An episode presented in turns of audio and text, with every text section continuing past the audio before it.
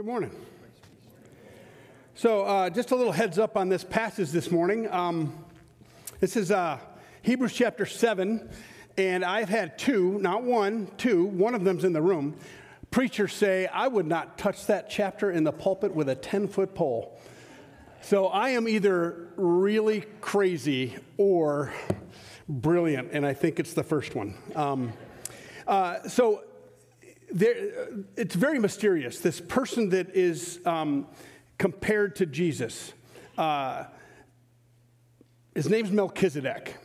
And there's only three times in Scripture that we hear anything about Melchizedek Genesis chapter 14, Psalm 110, Hebrews, well, Hebrews 5 and 7. 5 is just pointing toward 7. So we know very little about him except what this author of Hebrews says. In order to hear it in a way that, that isn't just confusing, like, oh my goodness, how long is this chapter going to be? I got to give you a little bit of background. Um, I will not, I'm going to do my best not to tell you things you don't need to know. However, I do want to tell if you want to go down this rabbit hole, and it is deep if you're a note taker, but you don't have uh, you don't have hundreds of dollars to spend on theological books, I'm just going to give you two resources. One, YouTube, a guy named Mike Winger. Uh, you just look, type in Mike Winger and then Melchizedek, and you've got about an hour and ten minute and he, hour and ten minute video slash podcast. He does a really nice job. Um, he doesn't get to all of it, but a really nice job. And if you really want to go down the rabbit hole, three hours and 10 or 15 minutes worth, uh, there's a guy named Dr. Michael Heiser who recently passed away. Um, it's called the Naked Bible Podcast. Type in Naked Bible Podcast, Melchizedek, and choose all. There's three, it's a three part series. It, but if you want to, if you want to, if you, if you need something to help you go to sleep, It'll help. Don't listen to it in the car because you might, you might. Um, so I've been down this rabbit hole uh, for about a month now and am excited and terrified of what we're going to do today. So I'm going to offer a prayer, ask God to focus for your sake and mine. Uh, I'm going to give you the background I think you need, and then we'll read the passage.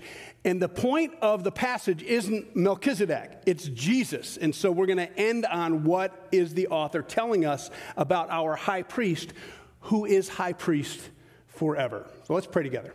Lord, you, you are God, and I certainly am not. And reading this and learning this and seeing how you, how you craft everything together, how you've been working since the beginning of history to point us always toward Jesus. The things you put in the scripture, the things you leave out of the scripture, the things that we get to wonder about, and the things that that you tell us implicitly. Lord, speak to us implicitly today, creating us a wonder, an excitement, and an acknowledgement that we, we just don't know all that you do. So, Lord, this is meant to be your message for us, not my message for them. So please, Lord, your words, not mine. Stand in my shoes, give me your thoughts, speak with my mouth, so that your people hear only what you want them to hear. They see only what you want them to see. And they receive only what you want them to receive. We pray this in the name of Jesus, our high priest forever. Amen. Okay. So, first things first. There's a, there's a segment of theological study, actually literary study, but theological particular, that, that is hard to translate to us. And that is what's known as typology. Um, so if I were to say to you that professional fishermen are a type of athlete, you'd go, nah. But when, when we think of type, we think of kind. We think of it, it, it, it like there's, you've got soccer players, football players, tennis players, professional fishermen, um, but you, we put them in a category, and so it falls under this umbrella literally speaking and biblically speaking, that is not what a type is. So I'll give you an example. Um, if the projectionist is ready, would you put the map of ancient Israel up on the screen for me? There it is. That is a topological, not typological, a typ- topological map of Israel in the, in, the, in the Bible times. So you get a pretty good idea, and you can understand if you were to visit Israel, you can kind of understand if you study that map where you are, what elevation you're at, what, what's to the east, what's to the west, what's to the north, what's to the, to, the, to the south. So it is a picture of Israel, but it is not Israel. Agreed? It is a picture, it's an indicator, it's a, even a precursor. Like if you're going to go and you want to study that map, it gives you some, some, some understanding before you get there. But in order to really understand Israel, you have to be there, you have to live there, and then you can look back in this map and there's more there than you saw to begin with. Typology is similar. That's a topographical map of Israel, but it is a type of Israel. It, it represents Israel, but it isn't Israel. Melchizedek is a type of Christ. He's not Christ, but he points toward Christ. And once you know Christ, you can look back and understand better who Melchizedek was and how it is that he points to Christ. But before Christ, this idea of Melchizedek started to rise up so you've got the, the two temples. You've got the first temple, that's Solomon's temple, that was destroyed uh, by Nebuchadnezzar when they, when they, they took all the Israelites to, to, into captivity in Babylon. And then they came, when they got out after 72 years, um, through the, the, the era of Nehemiah, they rebuilt the temple. And um, that was known, it is known historically as Herod's temple. It wasn't Herod's temple, but it's the temple that was there when, when Herod was king and Jesus was walking the earth. That's the second temple. Now, there's 400 years between Malachi and, the, and, and Jesus showing up where God is silent. But that doesn't mean that people weren't thinking about God, reading the scriptures, contemplating, theolo- theologi- theologizing philosophizing. And so, what began to rise up in this intertestamental period, this Second Temple Judaism, are a couple of weird, strange thoughts. One, they started to realize that there are two powers in the Old Testament, like a, a, a Yahweh, God, and then like a lesser Yahweh, a God or a presence of God. So think of the angel of the Lord. Or in Joshua, when, when Joshua goes out and he meets the commander of the Lord's army. Think of Michael showing up in the book of Daniel. Think of, uh, of, of the one who's called the Prince of Heaven, another who's called the Prince of Earth, but that's, that's, that's not a good one.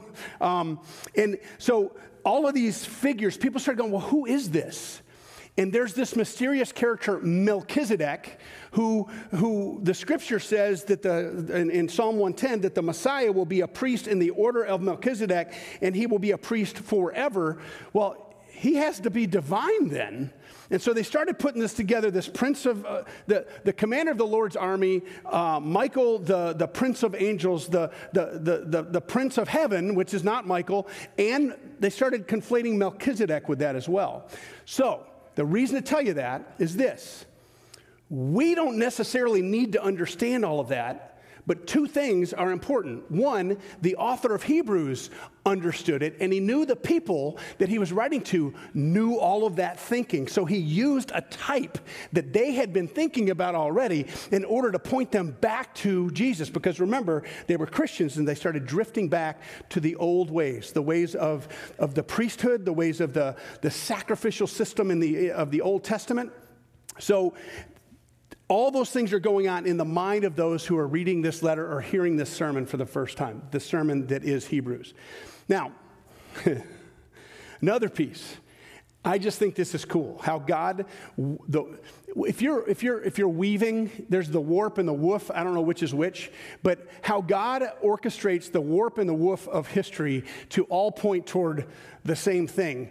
You've heard before that that where Abraham offered up Isaac on Mount Moriah is the same uh, mountain as uh, that was owned by Araunah. There was a threshing floor of Araunah the Jebusite, where David, who sinned against the Lord by counting David's the Lord's people, and, he, and the angel of death comes, and it's awful. And David stands up and says, and I paraphrase, Lord, it's my sin, not theirs. Take me, not them.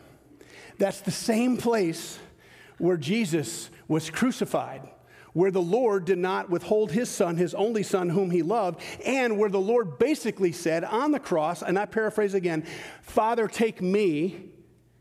It's their sin, not mine. You know where the other place where that particular spot shows up? Genesis chapter 14, when Melchizedek blesses Abraham. Salem. Jerusalem. Same place.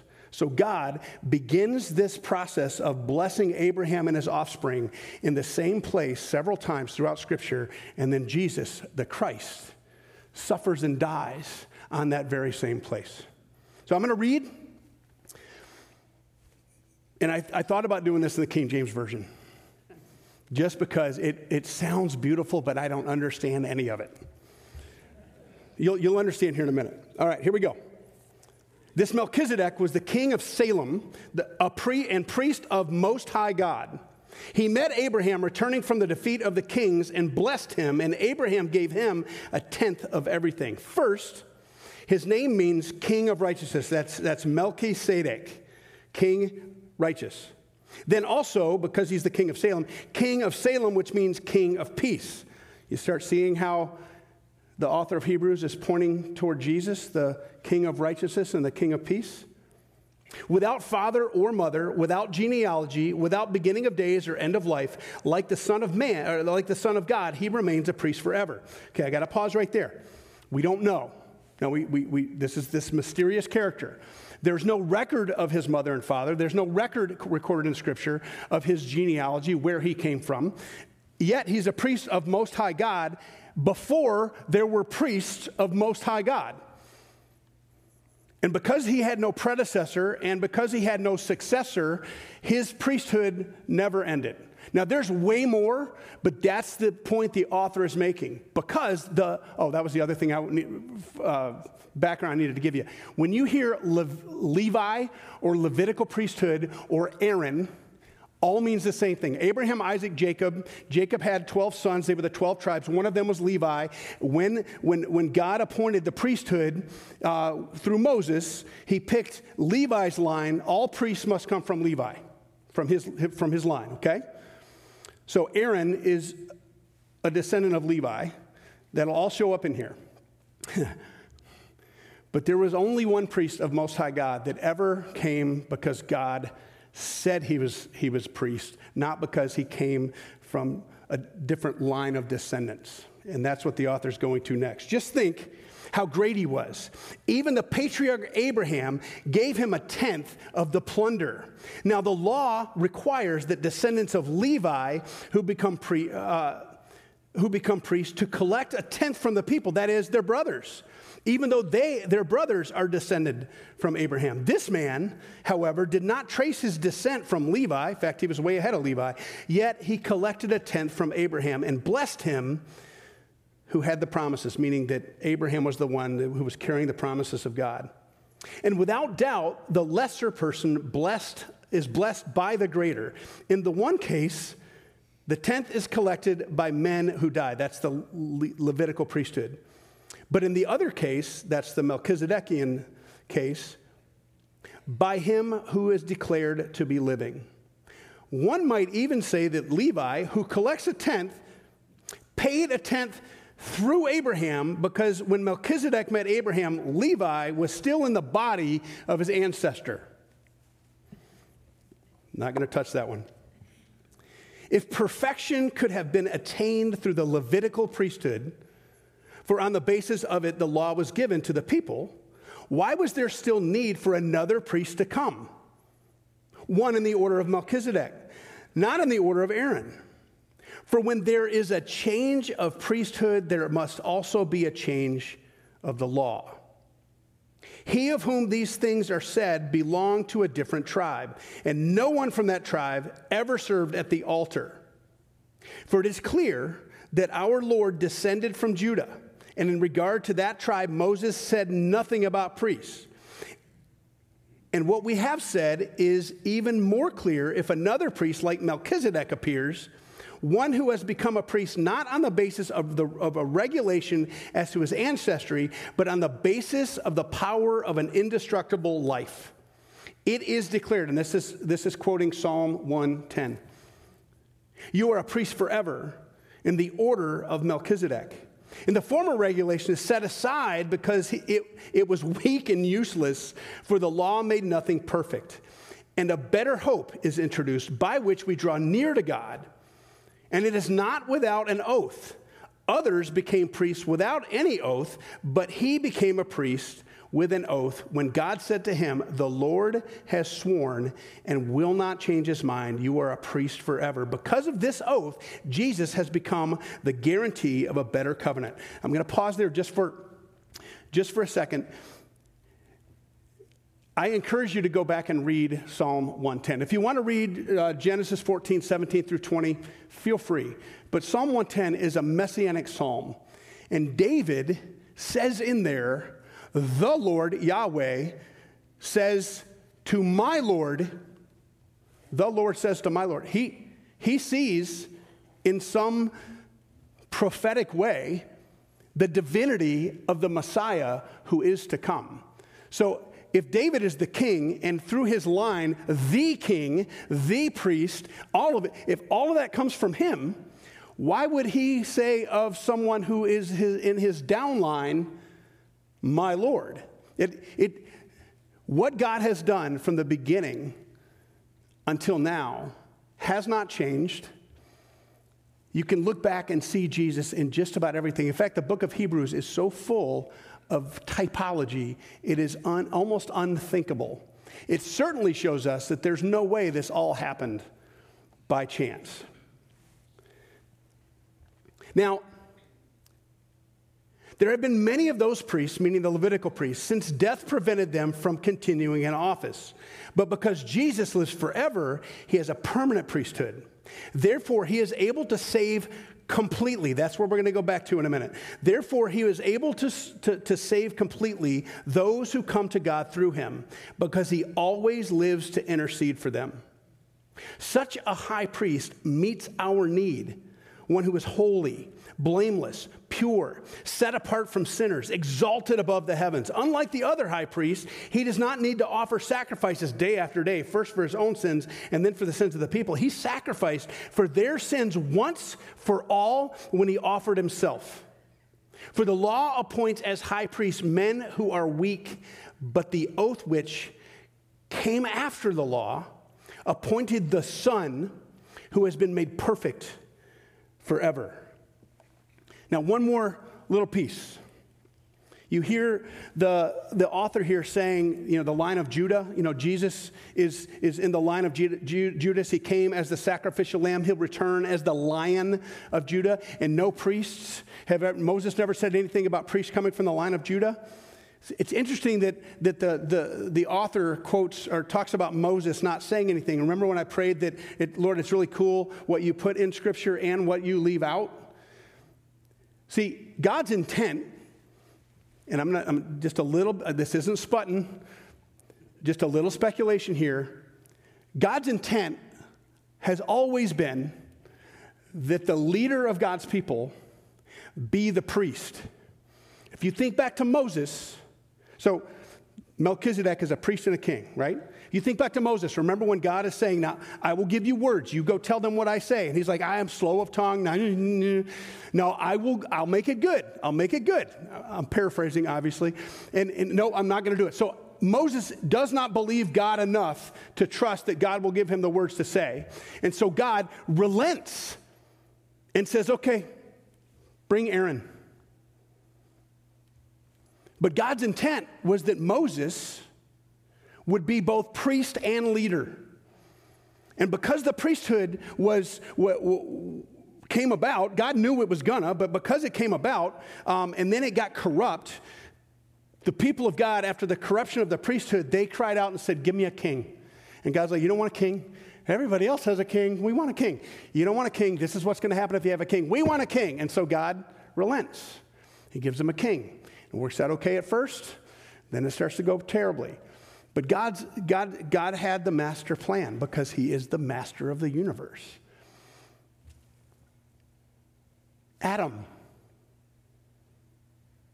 was the steward of, of, of the creation, he was the king. And he had a walking, talking, knowing, loving relationship with the God of the universe. He's a priest. And just as Paul makes Adam and Jesus, Adam is a type not a kind, but a type of Christ. And Paul equates Just as Adam, because through one man all died, through one man all are made alive. Adam was the person, he was the son of man, the first son of man. I'm not saying he was divine, but he had a relationship with the divine. He heard directly from God. Jesus is the second Adam. He made right, as the Son of Man, he made right everything that the first son got wrong. Melchizedek, we have very little information on him. Did he live forever? I mean, in the rabbit hole, some people say that the second person of the Trinity lived in human form for an adulthood so that everybody knew um, and he was the king. I, I, I, I, don't, I don't know. That would mess up my Christology big time, but I don't know. Some would argue that God left out the parts of, of Melchizedek no genealogy, no mother, father, no record of his death, so that Melchizedek and the thinking that developed over time would point to Jesus. And the thinking that developed over time, they started thinking maybe he's divine. And the author of Hebrews says, no, no, no, no. But Jesus is. That's the point of the author the author of Hebrews is trying to make. That's the point that this sermon, his sermon, that the, the, whole book of Hebrews is a lengthy, Read it all the way through and tell me if you get upset if I go for 25 minutes. Because that was a sermon. But I want to go back to just two verses and spend the rest of our time there.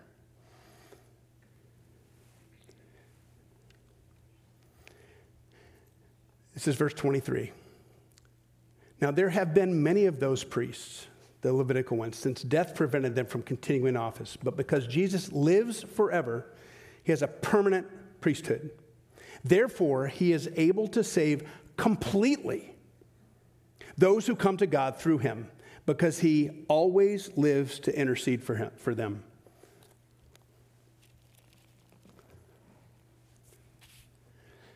Think of everything in your life that's temporary.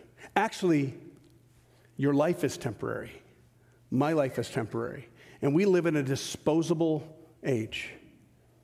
Some products are manufactured with planned obsolescence so that over time i mean even, even led light bulbs that are supposed to last for 10 to 20000 hours now they're, they're writing code into them so that they only last for a certain amount of time because otherwise the light bulb companies go out of business everything is temporary everything even the priests were temporary. The high priest was temporary. Everything was temporary. The law was temporary. You know what isn't temporary? Your Lord, Savior, prophet, priest, king, Jesus. He has always existed as the second person of the Trinity, and when he was incarnate in about my, uh, 3 BC, between 3 BC and 3 AD, when he, when he came into, into human form, when he was God with a body, he's still the same Son. He's still the Word of God. He's still the one who gave us, who revealed to us the Scriptures. He's still the one that left out certain things about Melchizedek so that it would point toward him. As he's the one that, that revealed some of this to David when he wrote Psalm 110. He's the divine one that David's speaking of, even though my Lord, the Lord said to my Lord. And then in, in, the author of Hebrews, he's the one, the, the, the, the, the Spirit of the living God is the one who, who gave the author of, of Hebrews the idea to Melchizedek is this mysterious figure that people think might be divine. Show them, show them how it points to Jesus, the one who's divine, who has a permanent priesthood, who's always interceding. Do you understand what it means that he's always interceding for you? And that he is able to save completely those who come close to God through him? There is nothing that can separate you from the love, the will, the desire, the hope, the promises of God. And God has never broken one of his promises. He's never made a mistake. And no matter what the world looks like today, the God of the universe still lives. And the Savior of humanity still lives. And no matter how bad it gets, he is crying out to the Father on your behalf. And he's sending his Spirit to cry out on God's behalf to you. Be assured. Your God is good.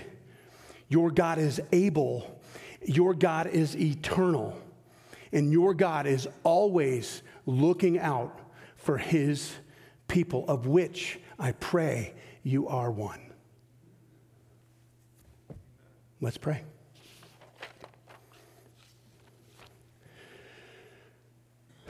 Lord, it has been a month of terror.